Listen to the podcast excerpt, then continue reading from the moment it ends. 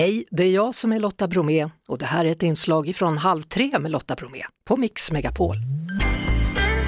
Jens Lapidus, välkommen hit. Tack så mycket. Hur är läget? Det är fin, fint. Ja, eh, nya boken heter Mr 1 och Det stämmer. har fått bra recensioner. Ja, det har inte varit så kallad recensionsdagen, så att egentligen har jag bara fått eh, tror jag, två recensioner som har slunkit före, men de har varit fina. Mm. Hur känns det? Bryr du dig om recensioner? Eh, ja, men mindre och mindre för varje bok som kommer kan man kanske säga. I början, eh, jag minns när min första bok kom, då var jag inte beredd riktigt, så det, det, räknas nästan bort. Men sen var jag så här liksom jättestressad och sprang, det var ju på den tiden man läste papperstidningar och sprang upp liksom så fort jag hörde papper, tidningen dunka i brevlådan liksom och kollade om det hade kommit någon recension där de första tiderna. Men sen lär man sig lite, jag, jag, nej, jag är mitt emellan skulle jag säga. Eh, Eh, Snabba Cash, debutboken 2006. Och den liksom gäller ju fortfarande, i alla fall om man tittar på Netflix. Ja, det där är också liksom så här, ni vet, välsignelse och förbannelse, men det är ju såklart mest en välsignelse. Men om någon kommer fram till mig på gatan och säger så här, shit jag älskar boken, bara så, boken, då vet jag ju nästan alltid vilken bok det är de menar. Och den har ju också blivit, eller fått ge namn till tre filmer som i och för sig var baserade på tre olika böcker och nu den här tv-serien på Netflix som är en extremt fri koppling till det egentligen. Och så, där. Men, eh, så den har ju blivit ett signum för mig som kanske nästan har blivit större, mer vidkänt än vad jag själv är på något sätt. Vilket är lite konstigt ibland. Men folk älskar ju verkligen Snabba Cash, gör du det? Har du tittat? Ja, nej, men jag tittar, herregud, jag har ju Eh, första säsongen var jag väldigt inbegripen i och skrev till och med avsnitt fyra. Andra säsongen är ju mer ett verk av Oskar Södlund och Jesper Gansland skulle jag säga, men även om jag har varit inbegripen där också. Så att jag har sett massa klippversioner och sådär.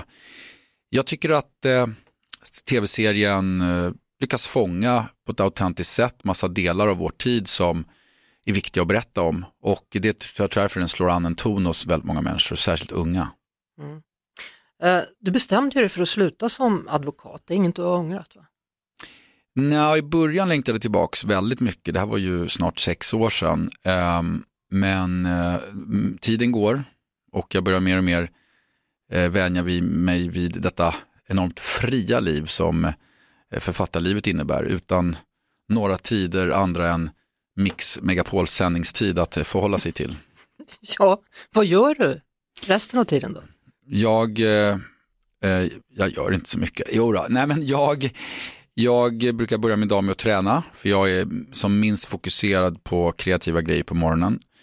Eh, och sen så antingen skriver jag eller så har jag möten och eh, dessutom så har jag sedan ett och ett halvt år tillbaka startat ett eh, eget film och produktions, tv-produktionsbolag tillsammans med några så att jag är ganska involverad i olika, utvecklingen av olika tv och filmprojekt och det är lite mer teamwork vilket jag uppskattar väldigt mycket. Mm, till skillnad från skrivandet när du sitter ensam, när du inte gör barnböcker med din hustru. Och så gör jag barnböcker med min fru Hedda och så är jag med eh, oftast en gång, ibland mer i veckan i TV4 och kommenterar olika rättsfall och rättslig, rättsliga utvecklingen i olika, det har varit väldigt mycket som alla vet ju nu i politiken med olika förslag och sådär.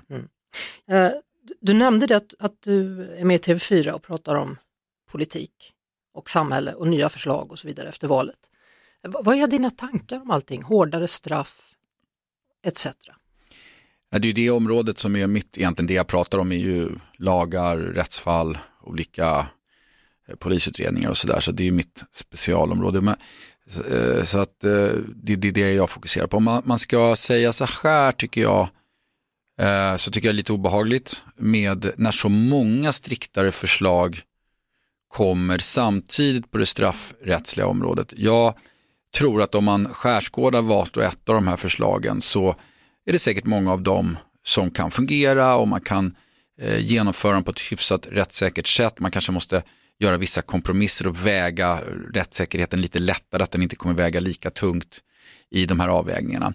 Men det som skrämmer mig när det ska komma så mycket på så kort tid, då riskerar man att förflytta hela vårt system, man pratar ju om paradigmskifte, mot ett mer rättsosäkert system. Och det är inget bra, det är inget eh, vi ska ha. Eh, Däremot så förstår jag att vi måste liksom hantera den här grova kriminaliteten och ett av de verktygen kommer vara juridiken och straffrätten. Mm. Eh, du, du, skrev en artikel i DN och undrade varför svenska gängkriminella är lättkränkta. Det blev lite tjafs kring det där.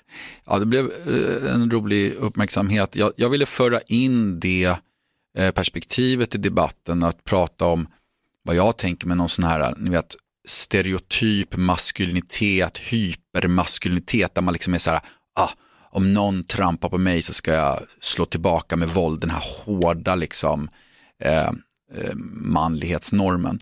Och så tänker jag så här, vi har uppenbarligen mer skjutningar och mer av det här grova våldet per capita än många jämförbara länder.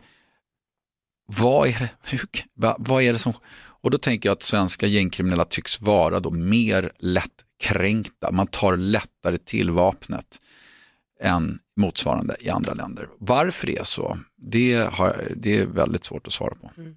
Och en del menar att det kan handla om hederskultur. Naturligtvis är det en del i saken, det är ju inget snack om det. Men eh, jag tror inte det enkom kan förklaras med det, utan jag tror det finns eh, många faktorer.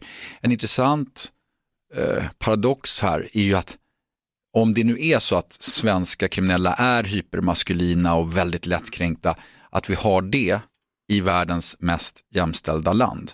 Det blir liksom som en extra klyfta då mellan den världsbilden som det här lättkränkta hypermaskulina och det jämställda där vi förhoppningsvis i Sverige har lyckats komma längre i vår mm. syn på manlighet. Hur är din manlighet då? Det är snart fars dag här. Ja, just det. Ja, men jag är väl eh, ganska typiskt 70-talist kanske på något sätt, men eh, har ändå liksom fått brottas eh, lite med min manlighet. Jag kom ju där som en, ni vet, välutbildad, eh, smal kille och så började jag jobba som försvarsadvokat och träffade väldigt många ovälutbildade, kralliga killar. Mm. Och eh, ni förstår liksom liknelsen. Så det var ju mycket, jag minns att jag lärde mig mycket nya svärord där under en period till exempel som jag inte riktigt hade använt innan. Mm. Och de hamnar sen i böckerna? De hamnar i böckerna och, ja. och jag försökte, tänkte så här, man måste vara lite mer macho än vad jag är kanske tänkte jag. Men jag vet inte om jag tänkte rätt. Hur tänker du nu? Ja, nu, nu tänker jag, nu är det mer som man är där man är liksom. Men, mm. Men jag tycker att det är intressant liksom hur jag nästan kände att jag ville röra mig mot någonting mer macho när jag mötte den här världen. Hur jag nästan i någon mening kände att de här killarna är liksom kanske friare än vad jag är. De kanske är mer fria från så här, eh, de svenska eh, trånga väggarna där man inte får vara som man vill. Att jag liksom nästan lockades av det i något hänseende. Mm -hmm. Men blev du mer macho då? Eller? Ja, nej, jag, jag lyckades inte riktigt tror jag, på den vägen tror jag. Jag fick inte säga de där svärorden hemma för min fru, så det stannade vid det. Kanske var bra. Jag tror det. Ja. Jag tror att för mig var liksom jämställdhet och liksom att det här med att vara macho eller maskulinitetsnormer, det var liksom, kändes passé redan liksom på 80-talet. Liksom på något sätt. Det var aldrig liksom, men det beror på hur man är uppfostrad. Sen är det klart att det är lätt för mig att sitta och säga så, sen ser man inte sina egna privilegier och sin egen roll i det hela. Det är alltid svårt att, att skärskåda sig själv på något vänster. Så att när jag mötte den här världen då, i början på 2000-talet när jag började jobba som advokat, så där, då, då var det nästan som att så här, kliva bak i tiden, så här, hundra år, va? Finns det folk som fortfarande tänker så här på allvar? Jag och mina kompisar, vi kanske så ironiskt höll på så och larvade oss på något sätt. Mm. Men att det på riktigt fanns sådana eh, mansnormer kvar i ganska breda lager i befolkningen skulle jag säga. Mm.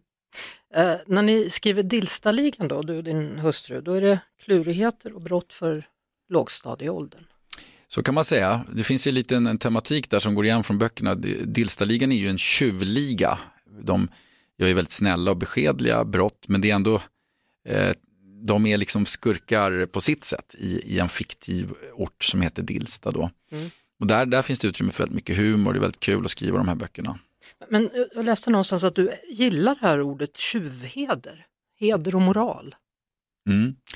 Jag tycker tjuvheder är intressant för det, det, vad, vad är det egentligen? Det är att inom ramen för något ohedligt så försöker man ändå upphålla någon form av så här, gränser och det här är rätt och riktigt i vår lilla värld, i vår lilla sätt att se på saken.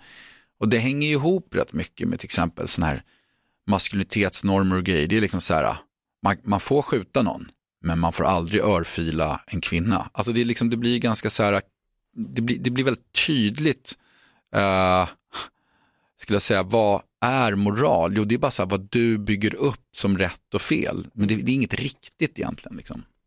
Mm. Jag behöver knappast fråga, nu när du inte jobbar som advokat längre, hur hittar du inspiration? Den finns runt omkring oss eller? Det gör den ju tyvärr i stor utsträckning, även om jag ska säga helt ärligt, eh, efter att jag slutade som advokat så flyttade jag till Spanien några år, till Mallorca och jag tänkte så här, äh, men jag har så mycket stoff från mina år som advokat. Men det var väldigt, väldigt svårt att skriva, det var min förra bok då, som hette Party City. Den tog, av alla böcker jag skrivit, det är den som har tagit längst tid, fast jag hade mest tid att skriva den. Och jag tror att det handlade om lite det du är inne på, jag bodde liksom inte i Sverige. Och eh, det är väldigt svårt att analysera sin samtid och se nyanser i staden och vad som händer omkring en när det är en plats man inte riktigt känner lika väl som man gör med sin hemstad. Så direkt när jag kom hem till Stockholm igen så då började jag skriva med en rasande tempo. Den här boken Mr Rätt, det är min snabbaste bok någonsin. Mm. Och nu är du tillbaka i Stockholms kriminella värld. Yes. Jens Lapidus, tack så mycket för att du kom hit. Tack så mycket. Det var det. Vi hörs såklart igen på Mix Megapol varje eftermiddag vid halv tre. Ett poddtips från Podplay. I podden Något Kaiko garanterar östgötarna Brutti och jag, Davva, dig en stor dos skratt. Där följer jag pladask för köttätandet igen. Man är lite som en jävla vampyr. Man har fått lite blodsmak och då måste man ha mer. Udda spaningar, fängslande anekdoter och en och annan arg rant.